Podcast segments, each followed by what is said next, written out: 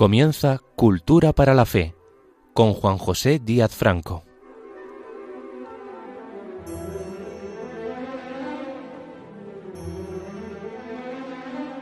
Bienvenidos todos a este programa que hacemos para ustedes.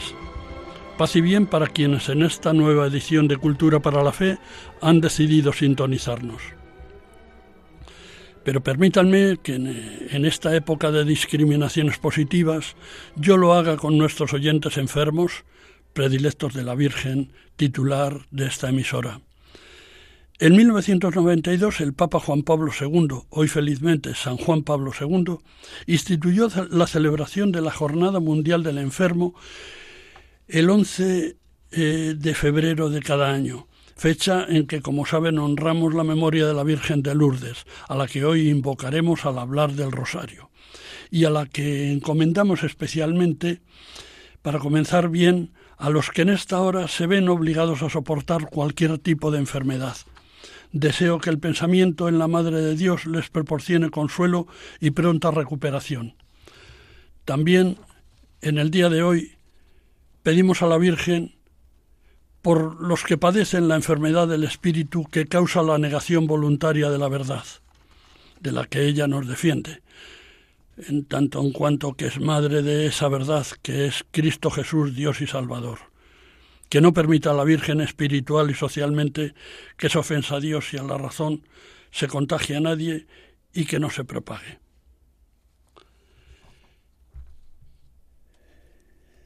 En la cultura cristiana, el rosario no necesita presentación.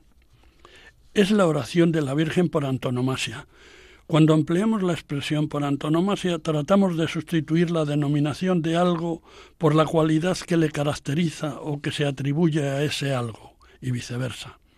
Decir que algo es por antonomasia denota que a una persona o cosa le conviene el apelativo con el que se la designa, por ser, entre todas las de su clase, la más importante, conocida o característica.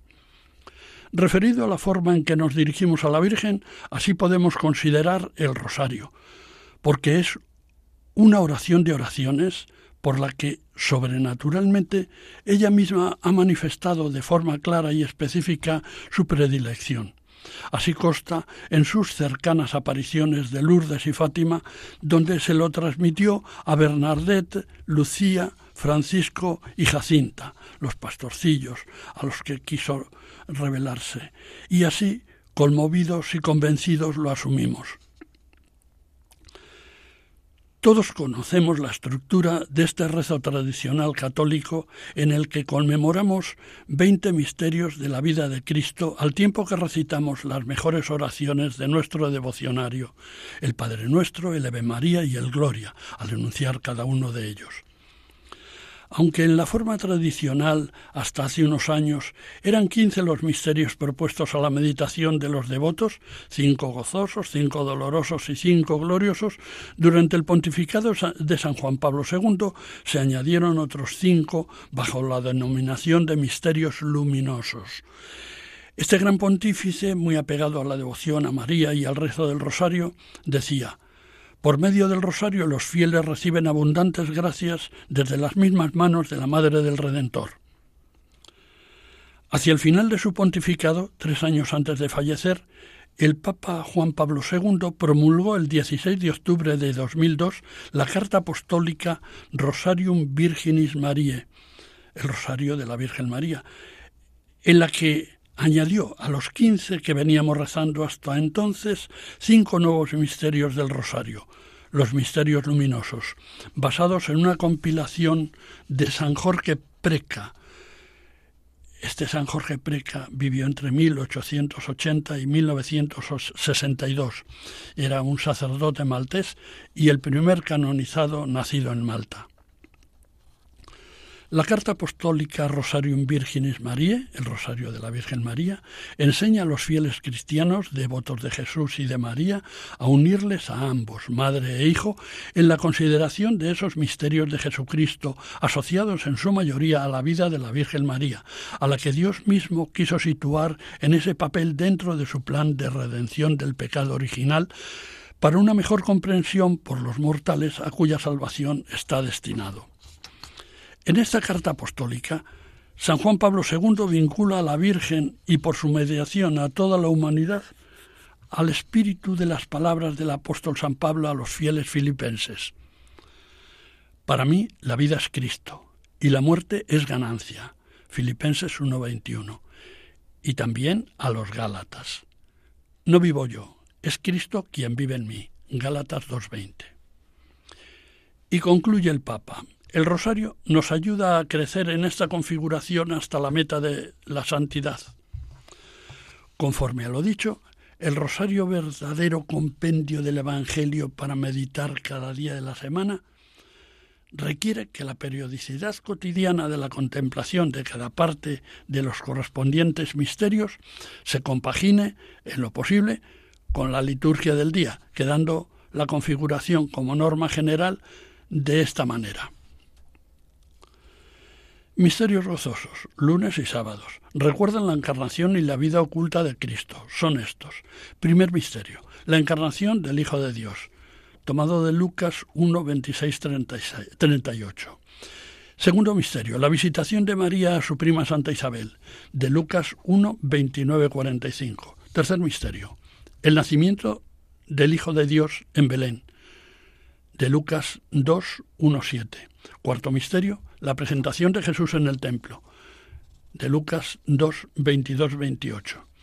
Y el quinto misterio, el niño perdido y hallado en el templo, de Lucas 2, 40, 42. Los misterios luminosos, los jueves, conmemoran algunos momentos particularmente significativos de la vida pública de Jesús. Son estos. Primer misterio, el bautismo del Señor, de Mateo 3, 13, 17. Segundo misterio, las bodas de Caná, de Juan 2, 1, 11. Tercer misterio, el anuncio del reino de los cielos y la llamada a la conversión de los pecadores, Marcos 1, 14, 15. El cuarto misterio, la transfiguración del Señor, de Mateo 17, 1, 8.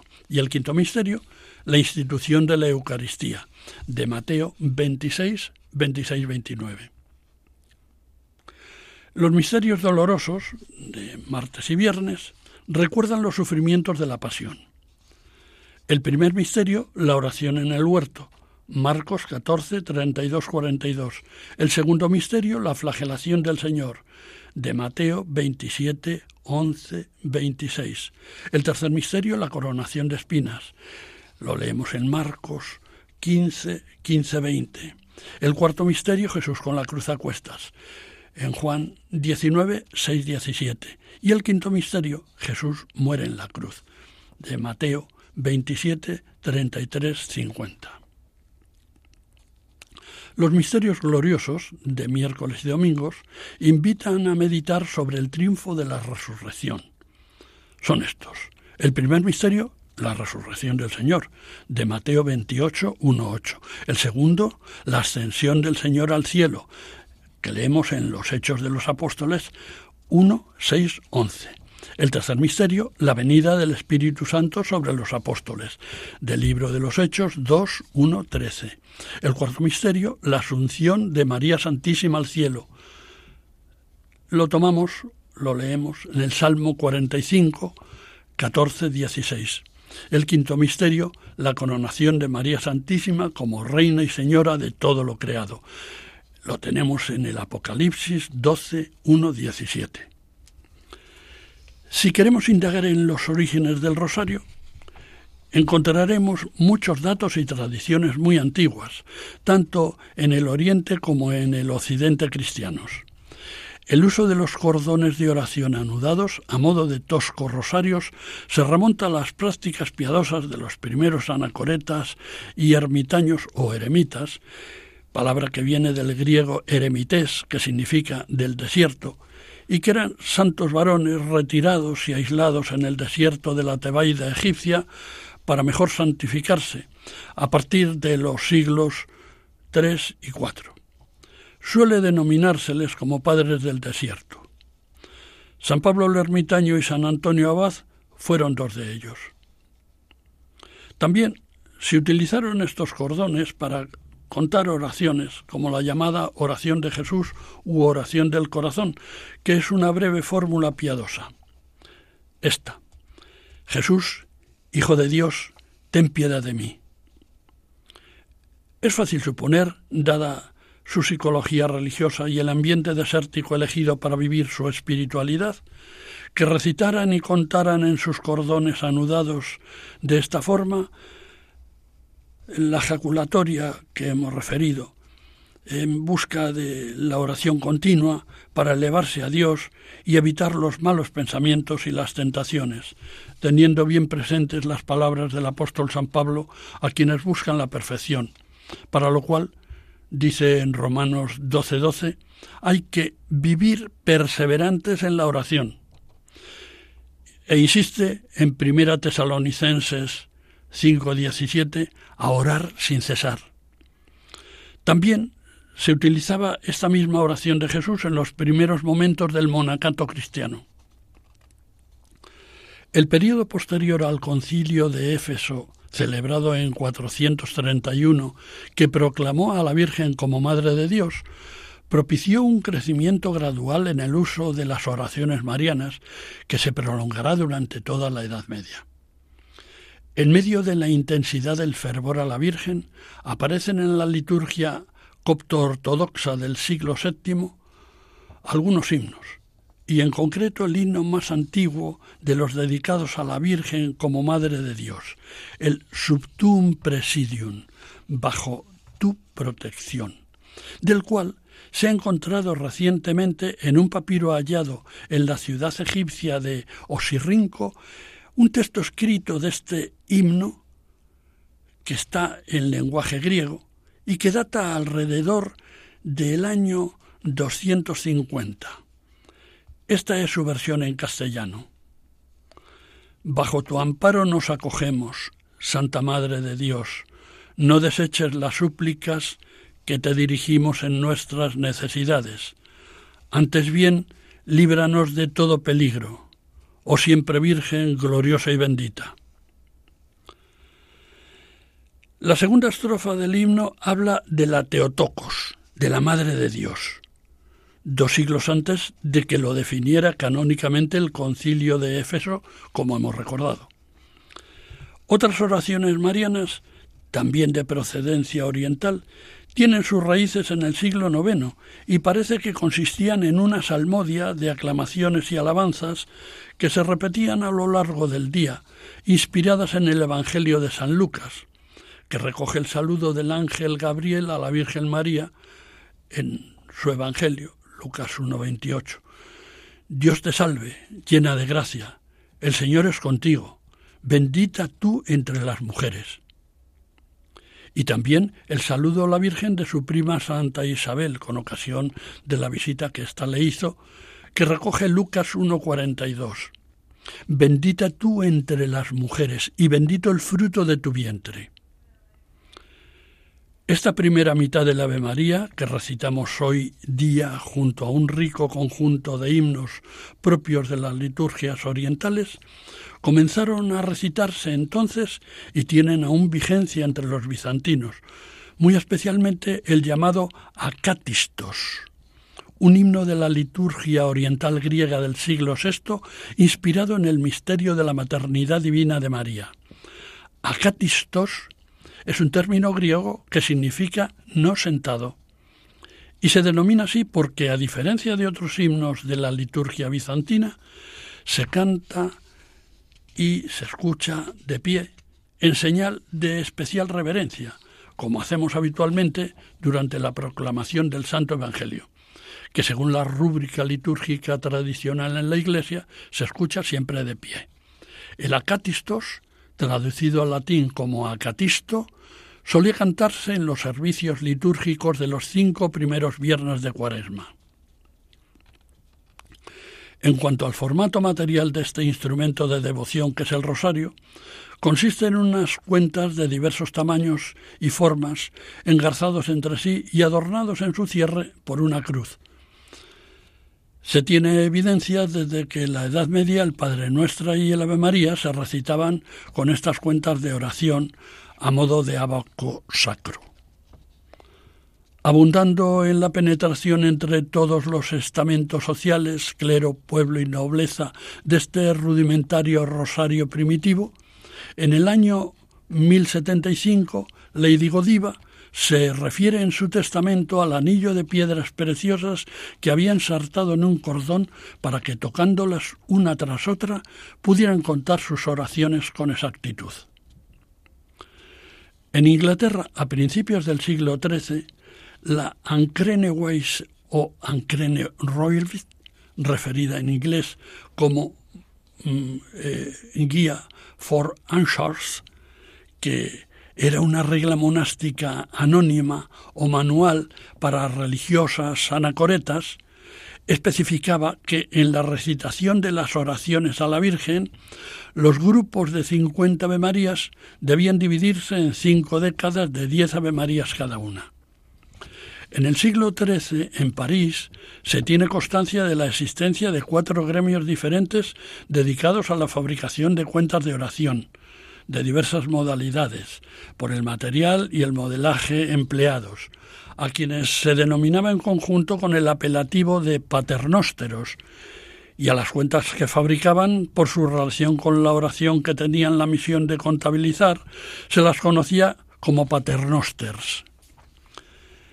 En un manuscrito de 1501, conservado en la biblioteca de la Universidad de Múnich, se refiere que históricamente el rosario habría tenido origen entre las prácticas piadosas de la Orden Benedictina, fundada por San Benito de Nursia, que vivió entre 480 y 547, intercaladas con el rezo del oficio divino, y quizá como forma breve del oficio parvo, el oficio menor en honor a la Virgen. Posteriormente se consolidó con su práctica entre los monjes de la Orden de los Cartujos, fundada en 1080 por San Bruno, que vivió entre 1030 y 1101. Pero su expansión imparable se produjo por la predicación de los dominicos, los miembros de la Orden Dominicana fundada por Santo Domingo de Guzmán. Fueron efectivamente los dominicos, con Santo Domingo a la cabeza, quienes popularizaron y desarrollaron el rezo de la devoción al rosario durante el siglo XIII, en su lucha intelectual y espiritual contra los movimientos heréticos de esa época en el sur de Francia, constituidos por diversas sectas espiritualistas de carácter gnóstico que fueron adoptando diversos nombres: valdenses, o seguidores de Valdés, el comerciante de Lyon, creador de esa secta; albigenses, por su radicación en la ciudad francesa de Albi; o cátaros, del griego cataroi, es decir, puros. Todos ellos desafiaban la autoridad de la Iglesia, criticando la corrupción del clero católico y revistiéndose de una práctica engañosa de austeridad de vida y proclamando extrañas doctrinas con las que contaminaban las conciencias de las masas populares y la de algunos nobles y señores feudales. Estos herejes religiosos, cátaros, albigenses y valdenses y demás gente de mal vivir, practicaban sus propios dogmas y ritos y se consideraban la verdadera Iglesia de Dios, más pura que la representada por el para ellos corrupto clero oficial al que criticaban despiadadamente. Por su oposición aguerrida a los delegados de Roma enviados por el Papa para predicarles y combatir sus errores, y por el intento de disolución de la doctrina cristiana y de la Iglesia misma, crearon un clima de confusión espiritual que a la postre solo fue adecuadamente combatida y vencida por los frailes mendicantes de la Orden Dominicana, altamente ilustrados y de ejemplar austeridad, con su fundador Santo Domingo de Guzmán al frente. Los cátaros no reconocían ningún dogma relacionado con la Virgen María y se negaban a prestarle ningún tipo de reconocimiento o veneración. Esta animadversión declarada a la Madre de Dios promovió en Santo Domingo y sus compañeros una especial sensibilidad, no reducida solamente a la defensa apologética de sus errores, sino a un acrecentamiento y devoción constante y firmísima a la figura de la Madre de Dios, promoviendo en sus misiones contra sus ofensas y blasfemias contra la Santísima Virgen el rezo de una primitiva forma de rosario que promovían con gran eficacia por estar cerca del pueblo en sus prédicas y por los ejemplos de austeridad y virtud de sus vidas. Vamos a interrumpir brevemente esta relación de hechos del rosario para ofrecerles un intermedio musical. Vamos a cantar Ave Noche y Día y el Ave María no cese jamás. Ave, Ave, Ave María, Ave, Ave, Ave María. El mismo saludo que al ángel te dio, repiten tus hijos cantando a una voz. Ave, Ave María, Ave, Ave, Ave María. La buena noticia que Él te anunció nos llena de gozo y enciende de amor. Ave, Ave, Ave María, Ave, Ave María.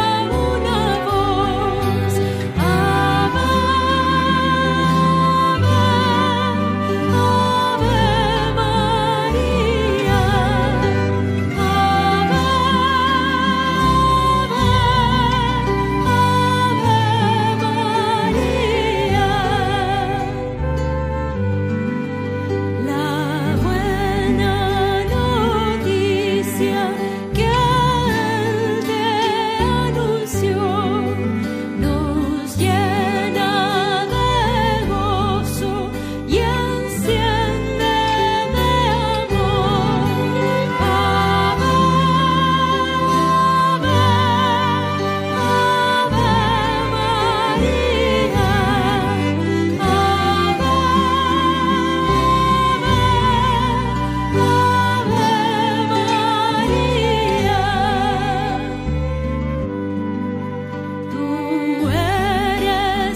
eres la estrella que anuncias el sol, la pronta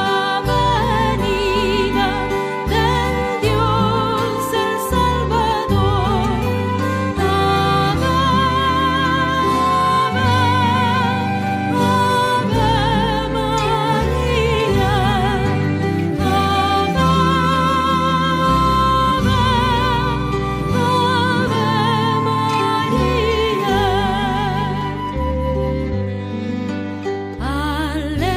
Alegre viviste tu entrega total en manos del Padre con fe sin igual. Ave, Ave María, Ave, Ave María. Tú eres la madre del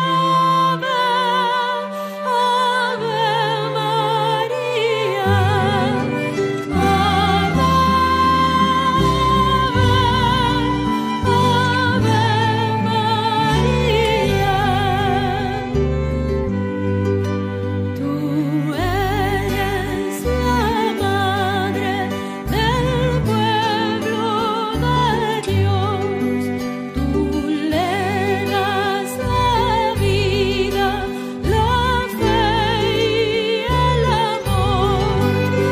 Ave, Ave María,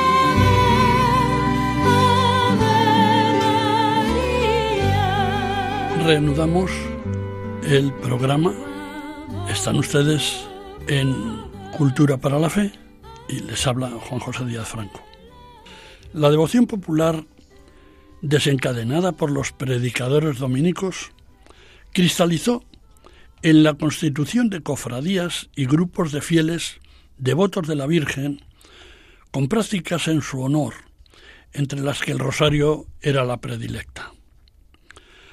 Aunque esta piedad decayó a lo largo del siglo XIV, La presencia y el espíritu mariano de los dominicos constituyó un dique de contención para las desafecciones, continuando la orden en defensa de la práctica constante de la devoción del rosario. De hecho, y aunque sea anecdótica, dice mucho de la consagración mariana de los frailes de la Orden Dominicana la presencia, entre los accesorios de su atuendo monástico habitual, de un rosario de 15 misterios colgado en la parte derecha del cinturón que ciñe la túnica blanca de sus hábitos, bajo el gran escapulario y capilla con capucha, también blancos, junto a la capa y capilla sobrepuestas de color negro estas, que completan su indumentaria religiosa. El rosario siempre presente, pegado a sus cuerpos y el espíritu del mismo impreso en sus almas. El incuestionable fervor mariano de los dominicos,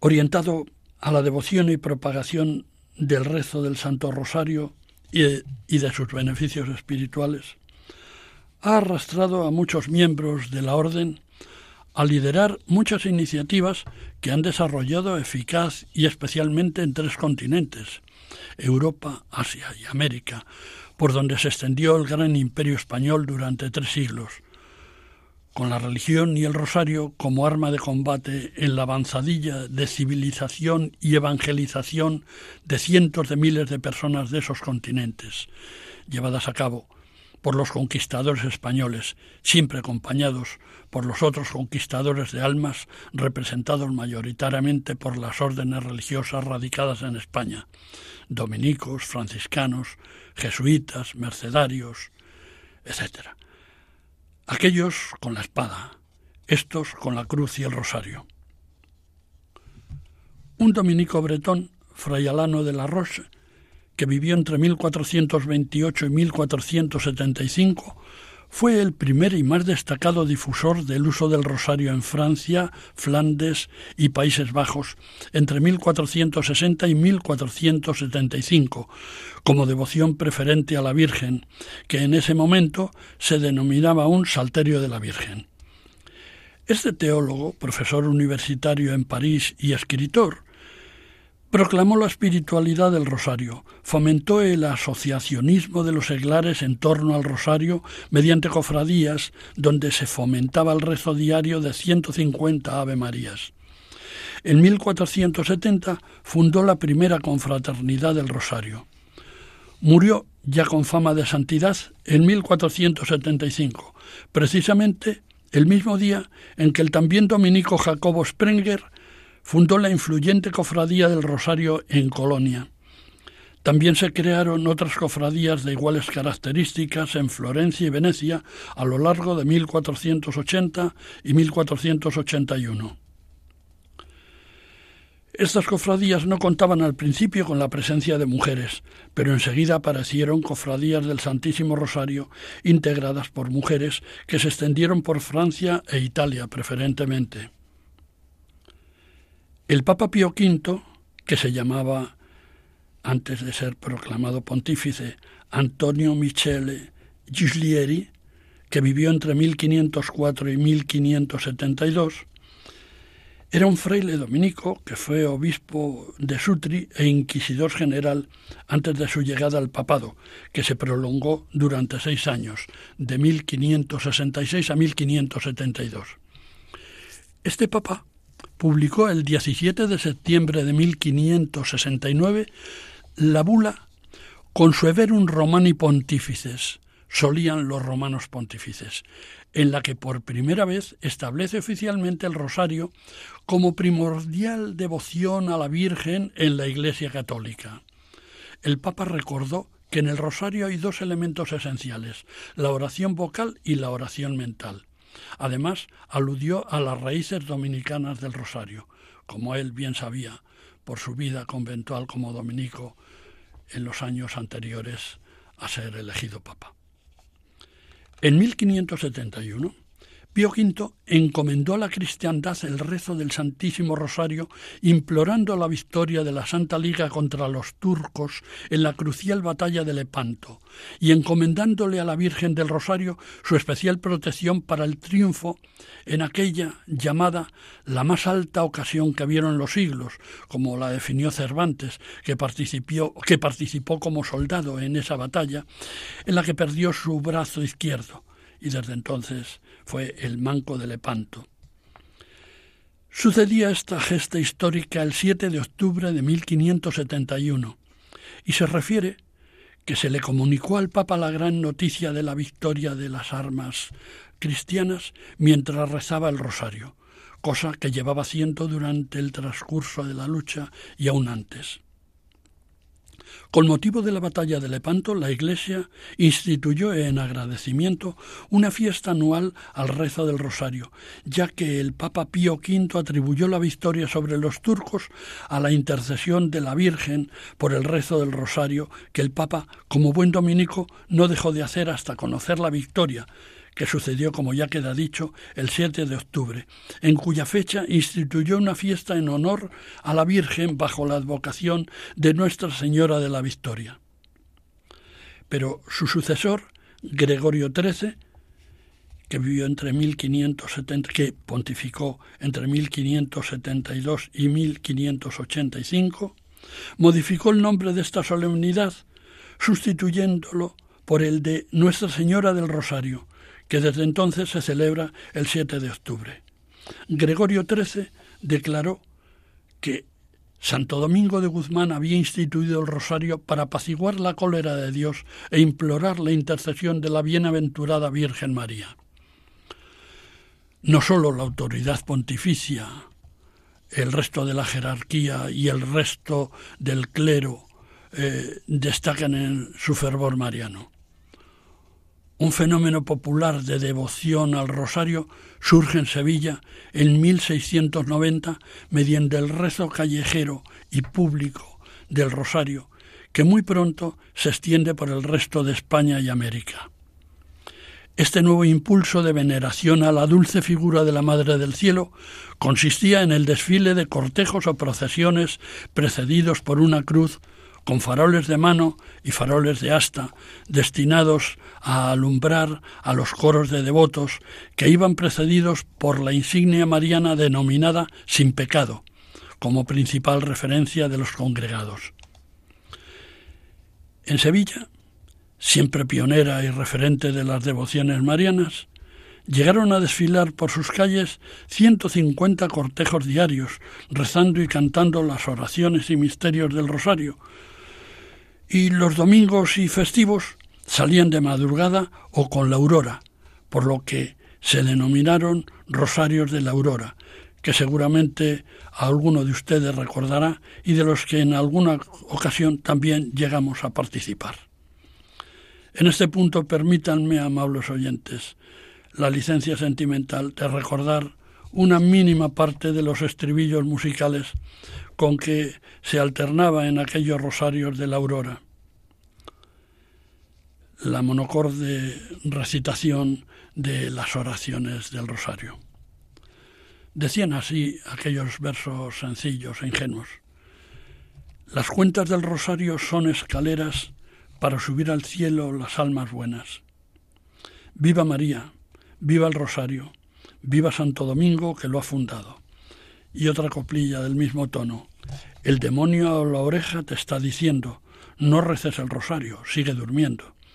Viva María, viva el rosario, viva Santo Domingo que lo ha fundado. Decíamos que el rosario es una oración de oraciones, tanto por su preeminencia histórica que venimos analizando, como por las tres preciosas oraciones que lo integran. El Padre Nuestro, el Ave María, el Gloria Patri, y para coronarlas, al término de recitar cada una de las partes del rosario, antes 3, ahora 4, la habitual, aunque no preceptiva, proclamación de la Letanía lauretana, invocación a la Madre de Dios en su acepción de Virgen de Loreto. De ahí lo de lauretana, de Loreto. El Padre Nuestro es la forma de orar que Jesús enseñó a sus discípulos a petición de uno de ellos, sin que el relato de Lucas 11:1-4, que también recoge el Evangelio de Mateo, Mateo 6:9-13, identificara a ese discípulo que tan gran favor nos hizo con su ruego al Maestro de que les enseñara a orar a los allí presentes, como había enseñado Juan el Bautista a sus discípulos. Habiendo salido de los labios del mismísimo Jesucristo esta sublime fórmula para dirigirnos al Padre, es lógico que predominara la reiteración de estas palabras sagradas muchas veces al día en la vida de los cristianos, utilizando o no ese cordón de cuentas en que parece que consistían los primeros rosarios para contabilizar las veces que se hacía. Al tratarse de una invocación preferente a la Virgen, poco a poco el Ave María fue predominando sobre el Padre Nuestro como la oración más asociada con las cuentas. Luego, cada decena fue presidida por un Padre Nuestro que reflejaba más aún la estructura del oficio divino monástico. En los monasterios se solían recitar los 150 salmos del Salterio de David en el breviario monástico, que desde épocas remotas de su religión ya recitaban los judíos. A los fieles no clérigos y no monjes, analfabetos en su mayoría, se les enseñó una práctica más sencilla: recitar 150 Ave Marías. Esta devoción se llamó Salterio de la Virgen.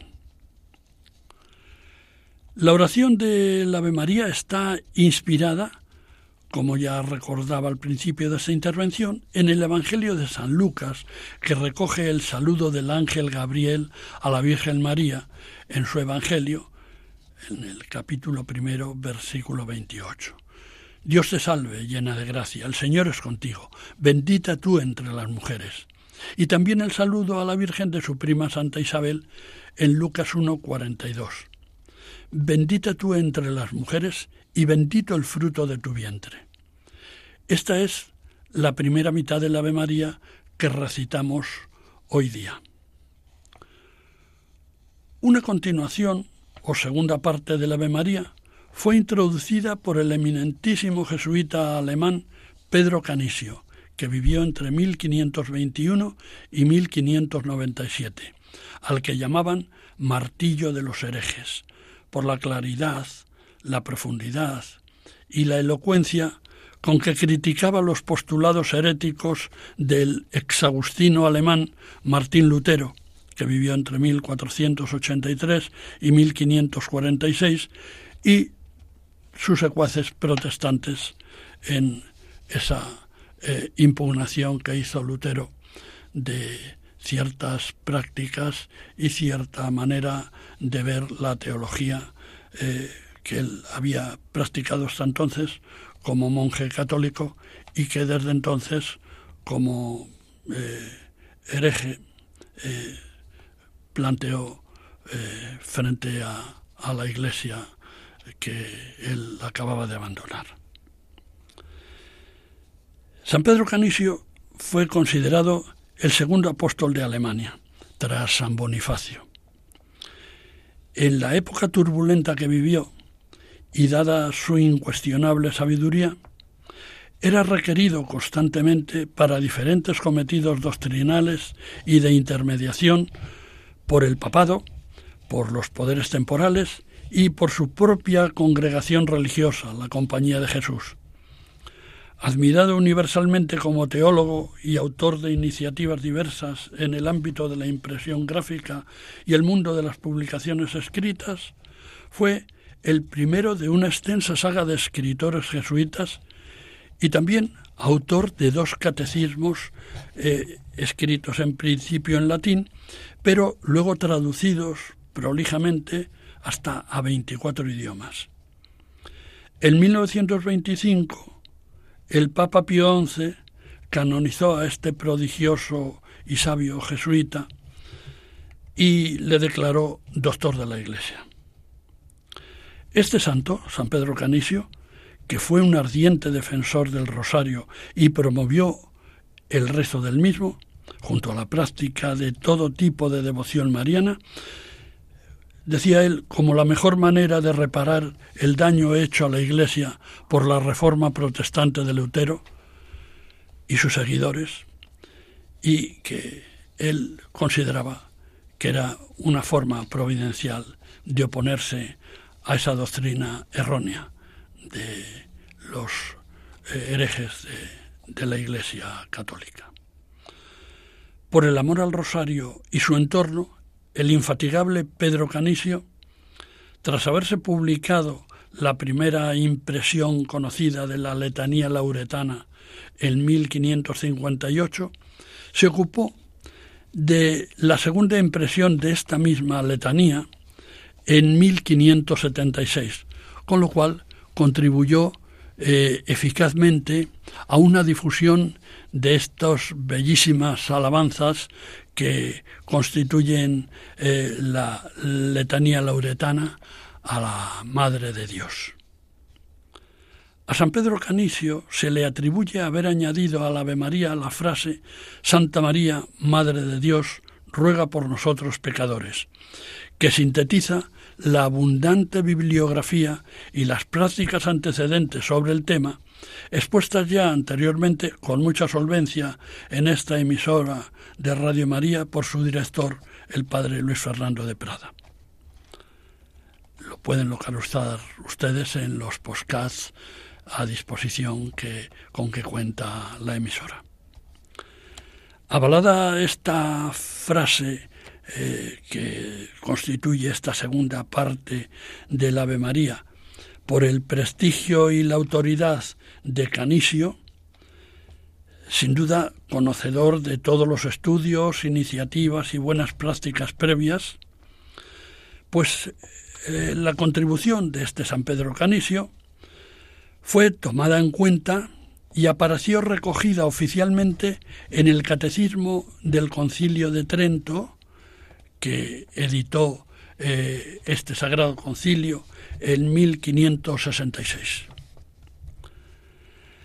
Antes de esa fecha, en 1555, Pedro Canisio, cuyo nombre en alemán era Pieter Canix y en latín Petrus Canisius, compuso el mencionado antes catecismo en latín, muy pronto traducido al alemán y a otras lenguas.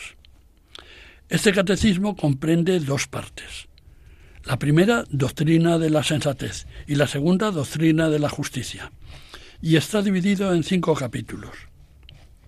El primero, la fe, abarca 22 cuestiones, luego la esperanza, con el Padre Nuestro y el Ave María, donde presuntamente aparecería añadida esa ampliación que hemos referido, y que abarca 29 cuestiones. El tercer capítulo, la caridad, con el decálogo y los mandamientos de la Iglesia, a lo largo de 39 cuestiones. Luego los sacramentos, con 53 cuestiones, y finalmente la justicia, incluyendo el pecado, las obras de misericordia, las virtudes cardinales, los dones del Espíritu Santo, las bienaventuranzas y los consejos evangélicos, a lo largo de 86 cuestiones. El final de la vida de este hombre de acción y de oración se produjo en Friburgo el 21 de diciembre de 1597, cuando, después de haber rezado el rosario, exclamó con expresión gozosa: «Mírenla, ahí está», y murió en el acto. La Virgen Santísima había venido para llevárselo al cielo.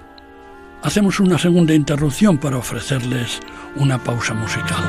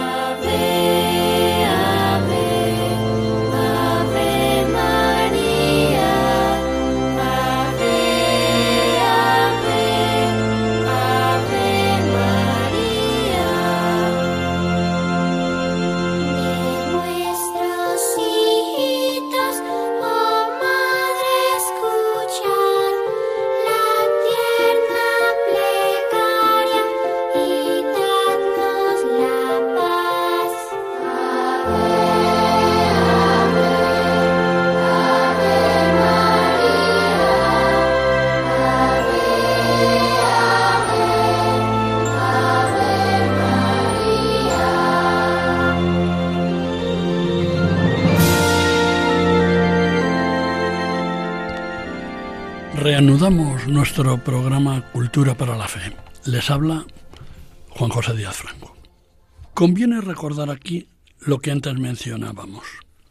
La publicación por San Pío V, el 17 de septiembre de 1569, de la bula Consueverunt Romani Pontifices, solían los romanos pontífices, en la que por primera vez establece la Iglesia oficialmente el rosario como primordial devoción a la Virgen en la Iglesia católica.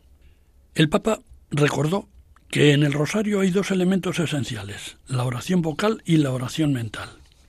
La práctica de la meditación en los misterios de Cristo durante la oración vocal de los Padre Nuestros, Ave Marías y Glorias del Rosario se atribuye al monje cartujo Fray Domingo de Prusia, que vivió entre 1382 y 1460. Otro Domingo, como el de Guzmán, adicto al rosario. Precisamente ese Domingo de Guzmán que lo instituyó 2 siglos antes. El cartujo Domingo de Prusia escribió una obra titulada Liber Experientiae, el libro de la experiencia, donde llamaba al rosario Vita Christi Rosarium, rosario de la vida de Jesús o de la vida de Cristo.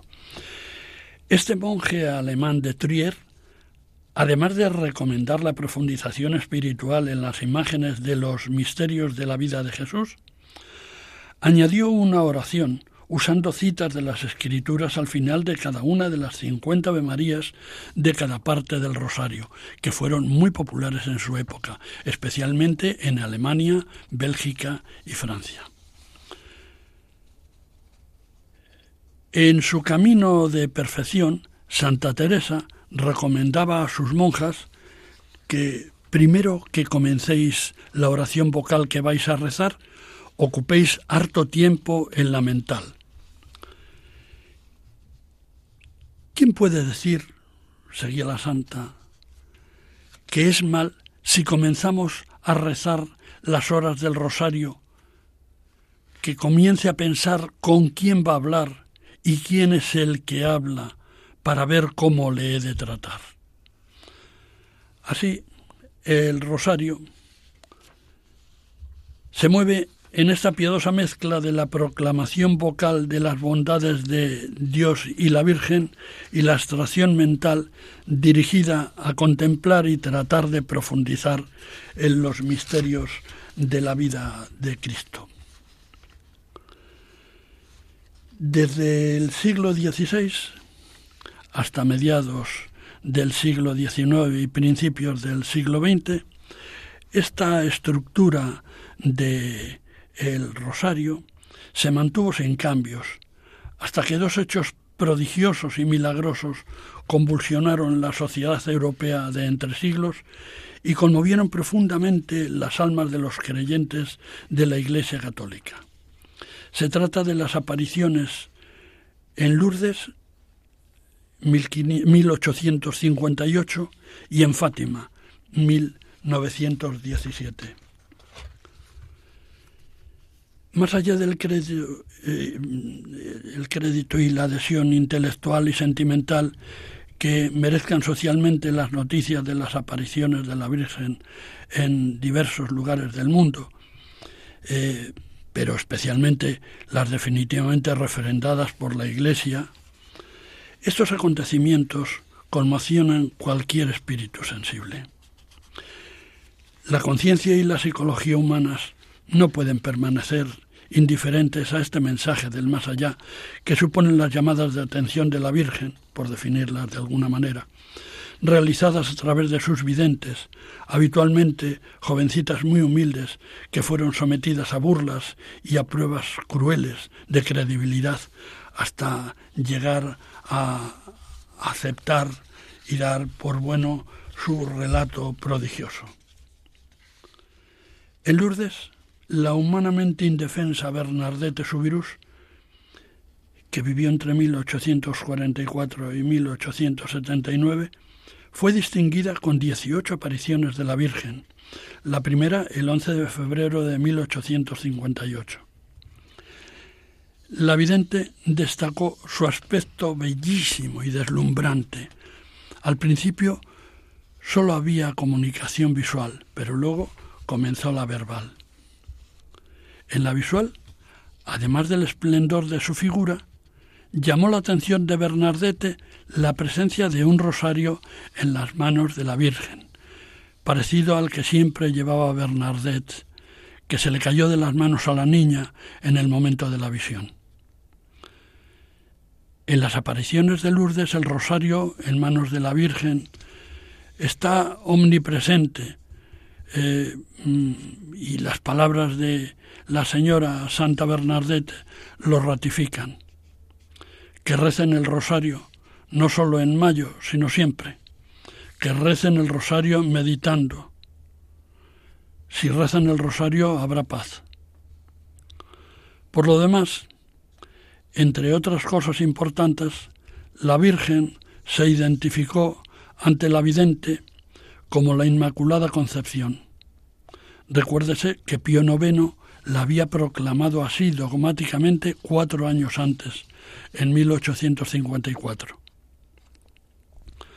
A punto de cumplirse 60 años de las providenciales apariciones en Lourdes, de nuevo, esta vez en la Cova de Iría, un lugar portugués próximo a Fátima, se apareció 6 veces la Virgen a 3 pastorcillos, Lucía, Francisco y Jacinta, ejemplares en su humildad y bondad. La Virgen, vestida de blanco, llevaba un rosario entre sus manos. Les pidió a los 3 que rezaran el rosario y les reveló el poder que tiene rezar el Santo Rosario, invitándoles a rezarlo todos los días para alcanzar la paz del mundo y el fin de la guerra, que por entonces, como ustedes recordarán, se estaba produciendo en Europa, la Primera Guerra Mundial. El rosario estuvo presente en todas sus apariciones y finalmente ella misma se identificó como la Virgen del Rosario. La Virgen les dijo a los 3 pastorcillos que cada vez que se reza un Ave María es como si se le ofreciera una rosa. Así que cada rosario completo sería como una corona de rosas. Ese es precisamente el significado de la palabra rosario en latín. Rosaleda, y así lo describió San Luis María Griñón de Montfort, que vivió entre 1673 y 1716, en su obra, compuesta al final de su vida, El secreto admirable del Santísimo Rosario. Un maravilloso y completísimo panegírico del Santísimo Rosario, pero que en honor a la verdad no es original, sino que se limita a transcribir la voluminosa obra previa del dominico Antonino Tomás, titulada El Rosal Místico, cuya segunda edición, publicada en 1683, fue en la que se inspiró tan ampliamente San Luis María Griñón de Montfort. Este santo fue denominado por la gente de su tiempo el Padre del Gran Rosario, porque tuvo esencialmente en el rezo del rosario un recurso insustituible para su santificación personal y su apostolado misionero. Finalmente, respecto a las apariciones de Fátima, tan celebradas y veneradas en la devoción popular, se oficializó y difundió para rezarlo al final de cada misterio la conocida oración de Fátima, que dice así: «Oh Jesús mío, perdónanos, líbranos del fuego del infierno, lleva todas las almas al cielo, principalmente las que más lo necesitan». Esta piadosa ejaculatoria es la que escucharán si sintonizan el rosario radiado desde Fátima y la que invocamos en esta su emisora Radio María cada vez que rezamos el rosario. Hasta aquí estas consideraciones, que continuaremos en otros programas hablando de nuevo del rosario y de la verdad que nos ayuda a descubrir su rezo, empezando por la ocasión que hoy puntualmente se nos brinda. Paz y bien para todos.